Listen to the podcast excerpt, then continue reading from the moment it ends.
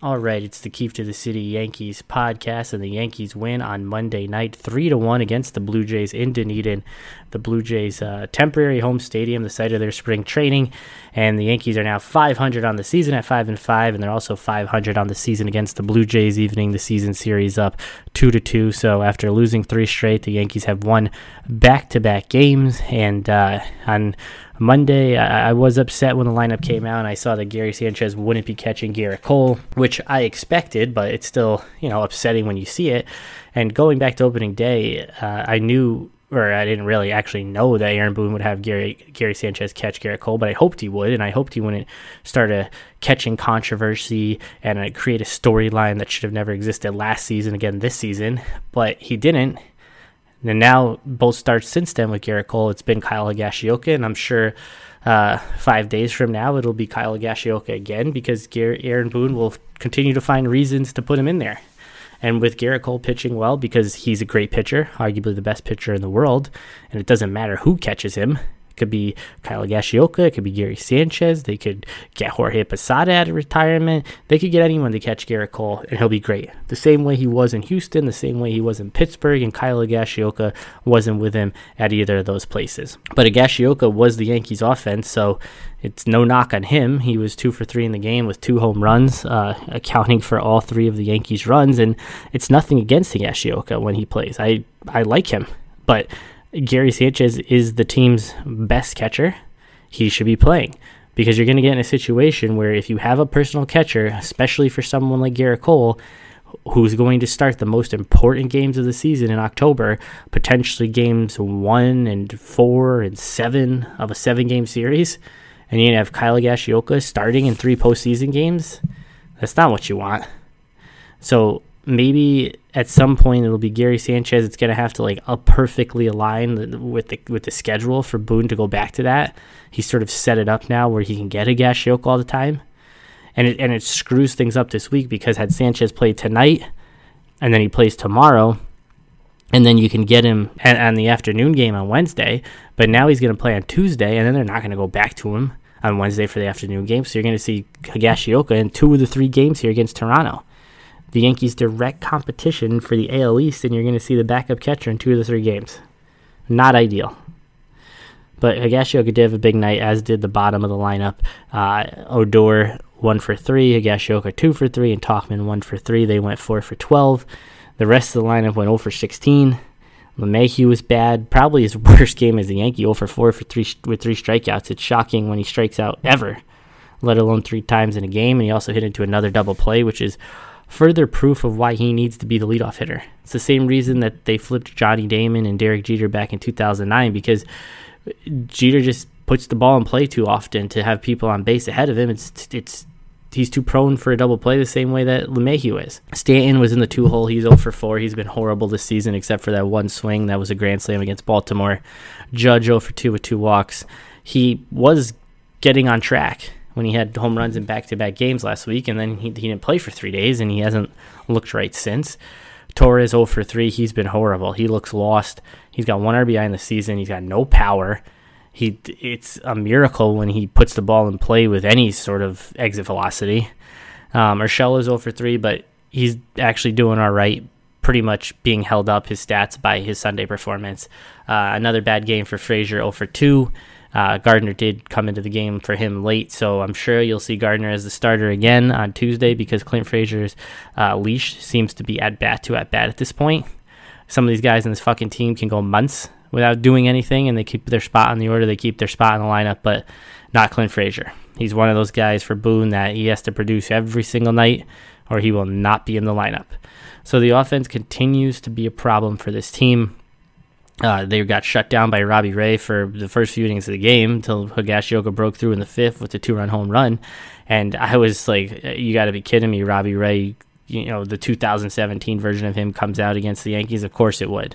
Um, and it nearly did until Higashioka hit that home run, and then he gets the insurance run, uh, tacks on a solo home run in the eighth, and the Yankees win three to one. So it, the Yankees are now five and five, and that's sort of what this team does every year in April. They're 500 three weeks into April, and then they try to get some separation from 500, and then really in the second month of the season is when you start to see them uh, string together w- winning series, winning streaks, um, and after losing three in a row, they've now won two in a row. So things are looking up. I mean, from an actual record standpoint, they're no longer under 500. And if they are to win this series and, and take at least one of the next two games, they'll leave uh, Dunedin, they'll leave Florida, they'll end this road trip over 500 before they host uh, the Rays this coming weekend. Uh, you, but you just are still seeing the same stuff out of this team. Outside of when Gerrit Cole pitches, the starting pitching's a problem. The offense is a problem every single night. There has not, you know, they had two seven run games against the Orioles, who are awful, and that's really it. Their wins have been a Jay Bruce bases loaded bloop single, a Jordan Montgomery gem, a Gerrit Cole gem, a Rougned Odor bloop single in a 10th inning against the Rays on Sunday. And then tonight, Kyle Higashioka's home runs and Gerrit Cole's gem. That like you cannot pin the wins on anyone else really. I know Gary Sanchez has done his best to try to carry the team at times, and especially in the first series of the season against the Blue Jays. Um, and that's really it. You know, Stanton's been terrible. Judge has been inconsistent. Torres has been lost. You get any more from the offense, and I get that eventually they'll put it together and they'll get on a roll. But when's that going to happen? And I'm sure they'll win one of these games coming up here, like 15 to two or something outrageous to pad everyone's stats, so that the you know the the numbers when you take a quick glance at them don't look bad. But if you watch this team night in and night out, you know how bad they've been. So the Yankees win the first game of the series, uh, second game on Tuesday night against the Blue Jays, and Tom Belly of the Short Porch podcast on Barstool Sports join me to talk about the state of the Yankees. So let's get to it. All right, and joining me today to talk Yankees baseball with the season now more than a week underway is Tom Sabelli, host of the Short Porch podcast on Barstool Sports. Tom, how's it going today? Good, Neil. Thank you for having me. I'm happy to be on. Yeah, yeah, no problem. I know it's. Uh, I wish it was better times. I know the Yankees did win on Sunday in extra innings, but that win was more of a relief than it was satisfying because of how many chances they blew to win that game, and that's sort of been the story with them early this season. It's like it's a continuation basically of last season because it's the same exact team from last year. It's essentially the same team from 19 and 18 and 17 as well, and uh, their problems are still evident. Their problems have been on display in full effect this first 10 days of the season, and outside of a Jay Bruce bloop single and a Rougned Odor bloop single, this team would be in a lot of trouble. Yeah, that's the thing. So people are always like, "Oh, how can you overreact? It's been eight games. It's been nine games." It's, it's like that's not true. Like this is three years, like you said, of conclusions that we're basing this off of, and it's the same problems that have plagued them every single year, basically. From you know, they don't hit uh, with runners in scoring position. They don't hit in the clutch. They can't play defense. They don't have fundamentals. They're too reliant on the long ball. They don't really have starting pitching outside of Gerrit Cole. So to, even it's even though somehow even though like the Yankees the way they're designed, we should be way more mad, uh, way more upset with the pitching. The offense just annoys me more than anything. Just the way they're built, just their offensive like philosophy and approach annoys me to no end, and it doesn't seem like it's changing this season. No, it doesn't, and and I agree. Everyone who you know, whether it's the mainstream media, the beat guys, the analysts on TV, everyone has to say a comment about the team and then preface it with saying, "Well, it's only been X amount of games," or "Well, it's early." Well, it's early. It's April, and Aaron Boone does it more than anyone. Uh, and it's not early. It's not just April. This team has just had a six month layoff. They weren't going to magically get better by not playing any games over the offseason. So the team we saw that lost to the Rays in the ALDS is the team that lost to the Astros in the ALCS. It's the team that can't beat the Blue Jays or Rays now that the season started. And you can't play Boston and Baltimore every night. At some point, they're going to have to beat the Rays. They're going to have to beat the Blue Jays. And with this stretch of games here against the Rays, then the Blue Jays, then the Rays again, and then the Braves, I mean, this is a really crucial part of the schedule. And that's crazy to say, but it is because of how badly they've played in early April. Yeah, I mean, people, like you said, love to say it's only April, but every game counts the same. Every game counts one out of 162. So it doesn't matter if it's in April or if it's in, you know, September. It still counts as one game.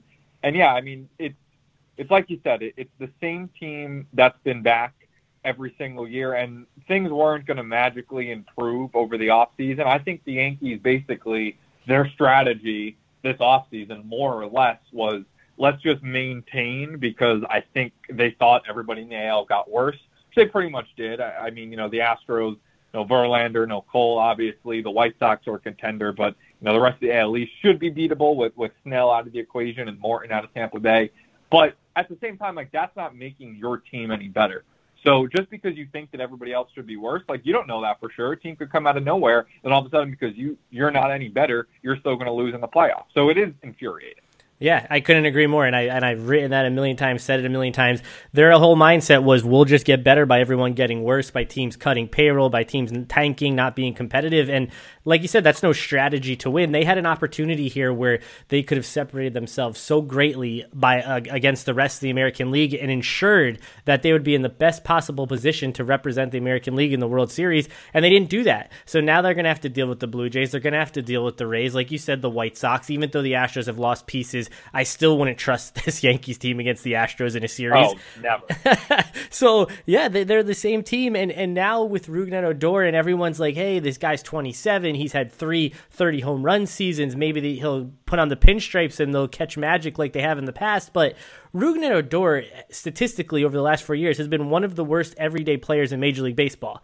The Texas Rangers are expected to be potentially the worst team in the American League. And if they thought he could help them in the slightest, they would have kept him. But rather than that, they're paying him $27 million to go away and not play for them. And the Yankees picking him up because he costs nothing is an embarrassment to the Yankees. Rather than actually fix things in the offseason, Rather than actually create balance for this lineup, they forced Jay Bruce, a left-handed hitter, into the lineup. That didn't work, so now they force Rougned Odor, a left-handed hitter, into the lineup. So rather than have actual major league caliber players in this championship window, they're just picking guys off the scrap heap. And it's nice that he had the bloop single in his Yankees debut, and it's nice that Bruce in the second game of the season blooped one in with the bases loaded because the team did need those hits to win games. But it's an embarrassment that Rougned Odor is on the 2021 Yankees, and he's not only that, but he's batting sixth. Yeah, like you said, I, I get sort of the philosophy where they're like, oh, we need a lefty power bat. Obviously, this Jay Bruce experiment isn't working. He sucks. Uh, so they go for a guy who wants to hit 30 home runs. Maybe we can unlock something. But the Yankees, I don't care what side of the plate he hits from. Yankees do not need another 200 or even sub 200 hitter who strikes out like over 100 times per season.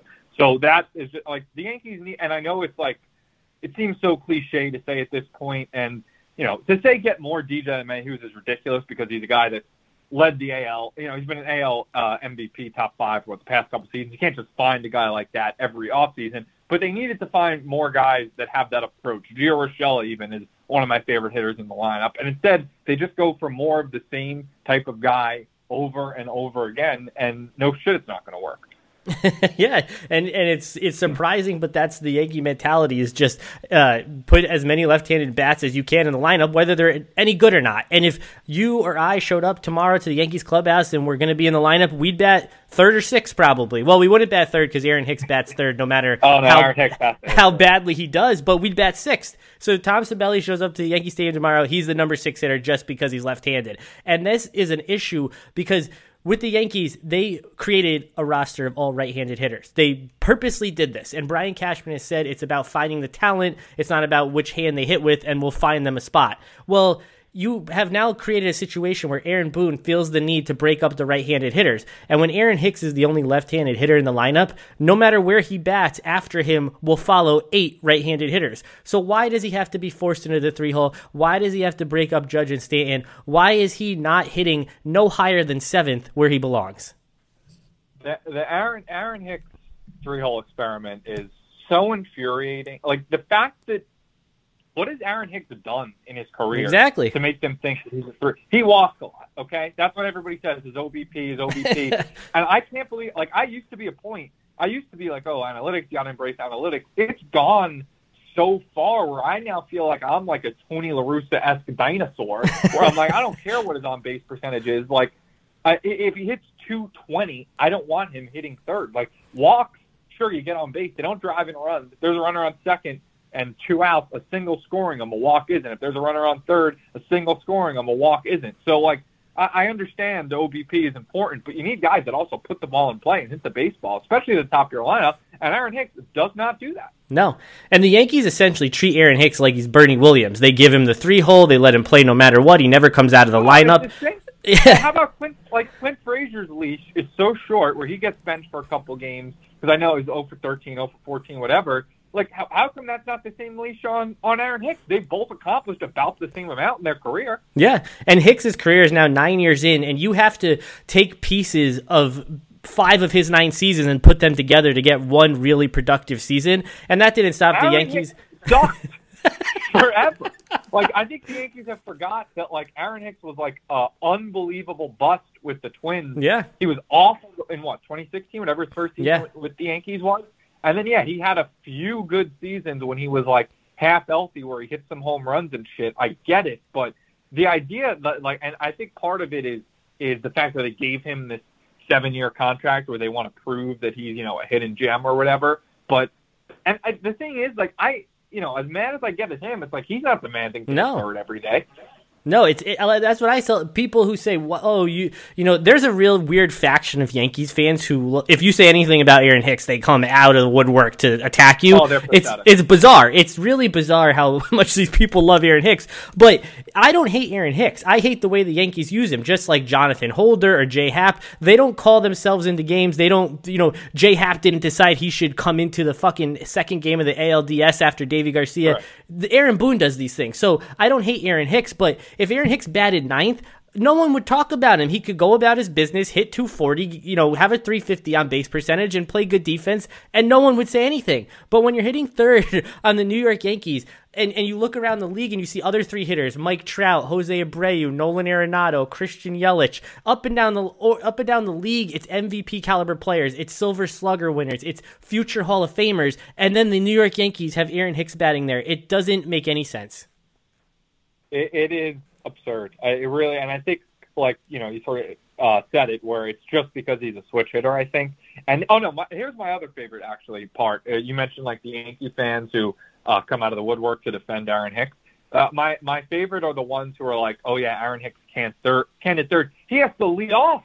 Their solution is getting him more at that. I know. Like, I, I- oh, I- it's crazy. I weirdly get where like yeah, he is probably better suited to be a one hitter than a three hitter because of the OBP and like what I was saying where you know walks don't drive in runs and that doesn't matter as much at the top of the lineup. But to to see like the way he's been playing, uh, he's hitting what 130 this year. He's hitting 220 last year, 230 the year before, and be like, oh yeah, we need to move that guy up to the one hole is insane. Let him hit seven and, and move on. Yeah, and I mean, my whole thing with him started because the fact that he can never stay healthy. He's the, the thing he's best at is getting injured, and the fact that the Yankees were like, "We're going to pay this guy for his 30s when he couldn't stay on the field in his 20s" was crazy. So my whole Aaron Hicks thing goes back to you know a few years now when he couldn't stay healthy, and then somehow it progressed where he was he- you know, going back to opening day 2017, the Yankees were debating whether Judge should be the everyday right fielder from opening day or whether it should be Hicks and Judge would be in the minors. And people forget that Aaron Hicks was the fourth outfielder in 2017 before injuries and underperformance led to him becoming the everyday center fielder over Ellsbury. And and it's crazy, and it's crazy to see that this guy came from, like you said, a first round bust Traded for John Ryan Murphy, great deal because whatever the Yankees had crazy depth and Murphy's career has become nothing. And he, you know, he's made a nice career for himself. The guy got seventy million dollars from the Yankees, but he has no business batting in in the top two thirds of the order. Yeah, no, and, and even with the deal, like uh, it's not the worst deal in the world because it's only ten million per year. Like you can eat that if you have to, and you know I guess at And they the will. time it's coming off twenty. Yeah, it's coming off 2018 where he hit you know 27 home runs.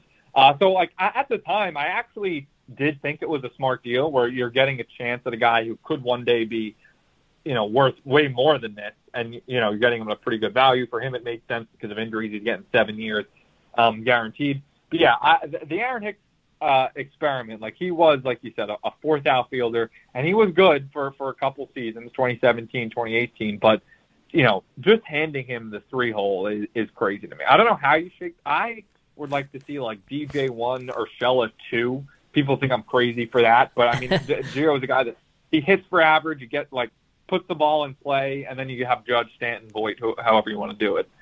Yeah, I've seen that. I've seen that around. Uh, I'm, I mean, that's better. Hey, anything they have, anything you could suggest right now is better than what they have. So I, I would necessarily wouldn't necessarily go Urshela too. I, I don't mind LeMahieu then Judge then either Voit or Stanton, but anything that gets suggested is better than seeing Aaron Hicks in the three hole. And Aaron Boone has all the control over the lineup. He has all the control over the bullpen decisions. He has all the control over in-game strategy. And Brian Cashman made that clear at his end of the season press conference last year when he said Aaron Boone is not a puppet. He has full control over everything. He is not told what to do. He we give him recommendations, suggestions, and this all came about because the media was questioning what happened in Game Two. Why did Garcia pitch one inning as an opener, right. and then they went to J Happ, and Cashman said it was this way under Torre, it was this way under Girardi. It'll be this way as long as I'm here. So Aaron Boone is to blame for all this. I know people like to say, "Oh, it's Cashman, it's the analytics team, it's the Ivy League nerds in the front office." It's not them. It's Aaron Boone who has no clue what he's doing. And I, oh, go ahead.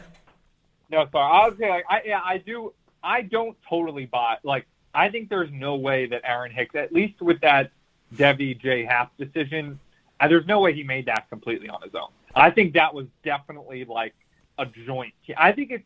I think that there's a middle ground where like, you know, there's people who think that Aaron Boone is a puppet and he, he reads a bind, you know, just gets everything told to him. I don't think that's the case, but I also don't think he has complete autonomy. I think maybe the Yankees want to make it seem that way, but I think it's probably a collaborative effort where Aaron Boone maybe at the end of the day is the one who has the final say, but also his hands are tied a little. Maybe doesn't want to go against them too much, you know? Yeah, I could see that. Well, then this brings the next question. When Gary Sanchez caught uh, Gerrit Cole on opening day, I was like, okay, Aaron Boone passed the first test because if he plays Kyle Gashioka on opening day, I might that might be it for me as a Yankees fan. I might root against this team for the rest of my life. But he played him, and then you knew, you just knew the next Cole start that Higashioka was going to be in, and they'd say, oh, Gary needs a day off. And then that set up today's game where Kyle Gashioka is in over Gary Sanchez. And what does Aaron Boone say? He says, well, you know, he had to catch that 10 inning game on, on Sunday. So one fucking extra inning of one, two, three baseball, Gary Sanchez now can't catch on Monday night, Gerrit Cole. So Aaron Boone is going back to the well, what he did in the postseason, where he fucked over Gary Sanchez, where he screwed over Clint Frazier for Brett Gardner. He's doing the same exact things he did last year as if nothing ever happened. So see, this is I this we disagree on, and I feel like you I, I agree with you on a lot of things, and you're probably a more negative fan like I am. So it shocked me to see that you're like pro Gary Sanchez because I'm very and I know he's been good this year, yada yada yada. But I've mostly been pretty anti Gary Sanchez, where it's like, yeah, I know for a catcher he has a lot of power, whatever, but the guy fucking hits 180. And like for this situation, Gerrit Cole, he just does seem to pitch a lot better with Higashioka. So if Gary is going to probably sit, because you know a catcher's not going to play uh, seven days a week. So if he's going to sit once every five days, I'm fine with it being on Cole starts if he's going to pitch so much better with Higashioka. Tom, I don't know what to say to you here. I know, I know, I am the president of the Gary Sanchez fan club, and I've stood by this guy because I believe that he can get back to what he used to be, and I know that his ceiling is the best hitting catcher of all time, and his floor is Kyle Higashioka's ceiling, essentially. And this idea that Kyle Higashioka makes Gerrit Cole better, the Yankees didn't give, you know, they didn't go out and get him. The, right, right, the, right. They didn't Obviously, trade, the didn't have Astros didn't trade for him because of because he caught this kid because Kyle Gashio caught him in junior high school. He it doesn't matter who catches Gerrit Cole. He's going to be Gerrit Cole. He's going to be nasty anyway. I don't know. I mean, the number. I mean, the numbers don't lie.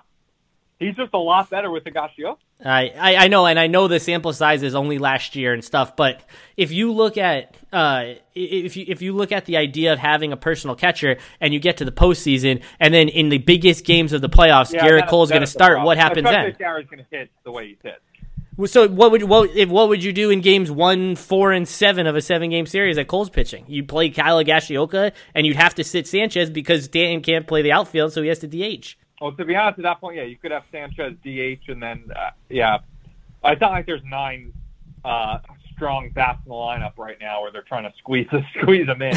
uh, but but yeah, no, it is it, it is almost getting funny to a point of like, what is the excuse going to be every every time Gerrit Cole starts? Like, will the Yankees go thirty? Like, will they go the whole season and have Higashioka catch Cole thirty times with like never saying it officially and just make up a different excuse every time? That would actually be pretty funny. Yeah, and I and I get that Cole was dominant last start. He also pitched against the Orioles, and if Gerrit Cole can't go out and dominate the Orioles, then what what are we even doing here? But uh, Right. an- another big decision with the Yankees here was letting scumbag Domingo Germán standing bes- by him with his actions, standing beside him during his suspension, keeping him on the team, making him the fifth starter to begin the season. He's been a fucking disaster. Seven innings, seven runs. Four home runs, 14 base runners in seven innings, and they finally sent him down after a second start. And I was like, okay, we're they're, they're making the decisions they should have made before opening day, and they're starting to do them now. Where Wade's gone, Germán's gone, but then Aaron Boone comes out and says the next time they need a fifth starter, it's Germán. Like, what are we doing here, Tom? Like, where's Deivi Garcia? Yeah, no, I love Deivi too. I, I was surprised at that decision because, like you said, the way the Yankees stuck by Germán, like you would have thought he had a longer leash than two starts and he certainly hasn't been good, but it's not like he's given up, you know, 20 runs in 10 innings or anything. Like, yeah, he's been bad, but like with how much they stuck by him, I was surprised that they sent him down so quick. So once they said like, you know, basically this is a fake send down, that made more sense. But yeah, Deivi was at times the team's second best start, second best starter last year. Yeah, and and and you I would. Mean, it's not an issue where like we know how it goes. Someone's going to get hurt on the staff, so Deivi's going to get his opportunities. But uh yeah, I, would love to see Deivi Garcia.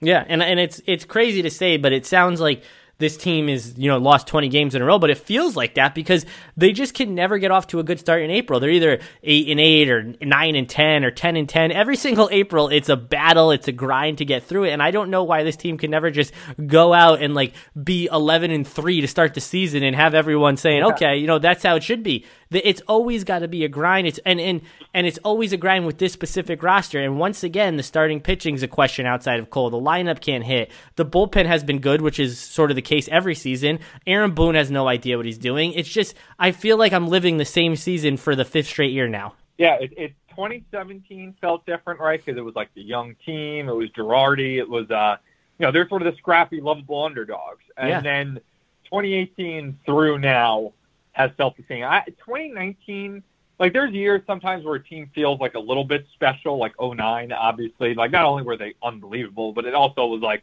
they were special, 15 walk-offs or whatever it was. 2019, I thought had that vibe a little bit, especially like the Savages in the box and all that. That was the only team that, not even that they were designed differently, it just felt differently. I don't know if what I'm saying makes any sense. Uh, but other than that, it's, it's really just been the same team. And like, yeah, maybe they get lucky in the playoff this year where like they avoid some elite starting pitching, but I'm not going to have, barring something significant changing during the season, I'm not going to roll into the playoffs with any sort of confidence. No, you can't. And and I know earlier you said I'm sort of the negative type of fan that you are, but I know when people say that, I say no. I'm I'm a realist. I understand this team. I know exactly yeah, yeah, yeah. who they are, and they haven't won anything in 12 years. They haven't. They've lost four ALCSs in that amount of time. They haven't been to the World Series. So I fans like me and you with the same mindset. That's the fans who get it. They understand who this team is. They don't think that every decision is the best decision. Everything the Yankees do is the right move. Every player they sign is the right signing. And I think anyone who does that is a is a fool, and that seems to be a lot of the Yankees fans. Yeah, uh, no, I agree. Uh, that that's what being uh, being a Yankee fan is being mad after you lose every single game. Like George Steinbrenner, you know, would fire people if they lost four games in a row. Like every year that you don't win the World Series is uh is a failure. And like the, the Yankees, like nobody on this Yankees team, with I guess the exception of Brett Gardner, has earned shit from us. Like none of them have yeah. won anything. Like the Yankees haven't won a World Series in 12 years, and it's aggravating when it's year after year failing in the postseason with the same thing. So it's yeah, it's anger at this year and a slow start, but it's really it's just the it's just the buildup. And so when people are like, oh, you know, how could you how could you say this? How could you be negative of this guy? How could you like that? That's just what being a Yankee fan is. And if you don't get that, then I don't know what to tell you. Go be a fan of the Kansas City Royals. All right, Tom. Well, I appreciate you taking the time to come on. I know uh, it wasn't the happiest times because of the state of the team right now, um, but we'll have to check in again during the season, and, and hopefully by then they've sort of righted the ship and got things turned around. No, thank you for having me on. I, I was saying before the show, like I was happy to jump on because I've actually followed you on Twitter since like probably I was in high school, like way before I worked at Barstool, before I even went to college, because my dad and my cousin Matt, who were very similar to us, like super negative fans, they followed you and uh, they were like, "Oh, you got to check out this guy Neil Keefe. Like he, he's you know he's just like us. Like he's negative after every game or whatever." So I was like, "Oh, I'll check him out." And then, you know, I followed you basically since then. So we are like, hop on the pod. I was like, uh, of course. It's been uh, eight years or whatever in the making. yeah. All right, Tom. Well, I appreciate you taking the time. And, and like I said, we'll check again, uh, check in again during the season. Yeah, for sure. Thanks for having me, Neil. All right. Thanks again to Tom for taking the time to come on and talk about the Yankees. Uh, unfortunately, it's not the best time to talk about them because they've been mediocre, which is what a 500 record is, which is what they are and not something you expect from this team. But same old story with them every April. Hover around 500 for a few weeks before you start to get going. Maybe this win tonight was is what will get them going because certainly the win on Sunday wasn't it. The momentum did not carry over. They got four hits in the game, all from the 7 8 9 spot. Maybe this is the win that propels them to put it together finally. But that'll do it for tonight. Uh, Yankees, Blue Jays back at it on Tuesday. I'll be back on to talk about that game after the game. Thanks for listening. Talk to you tomorrow.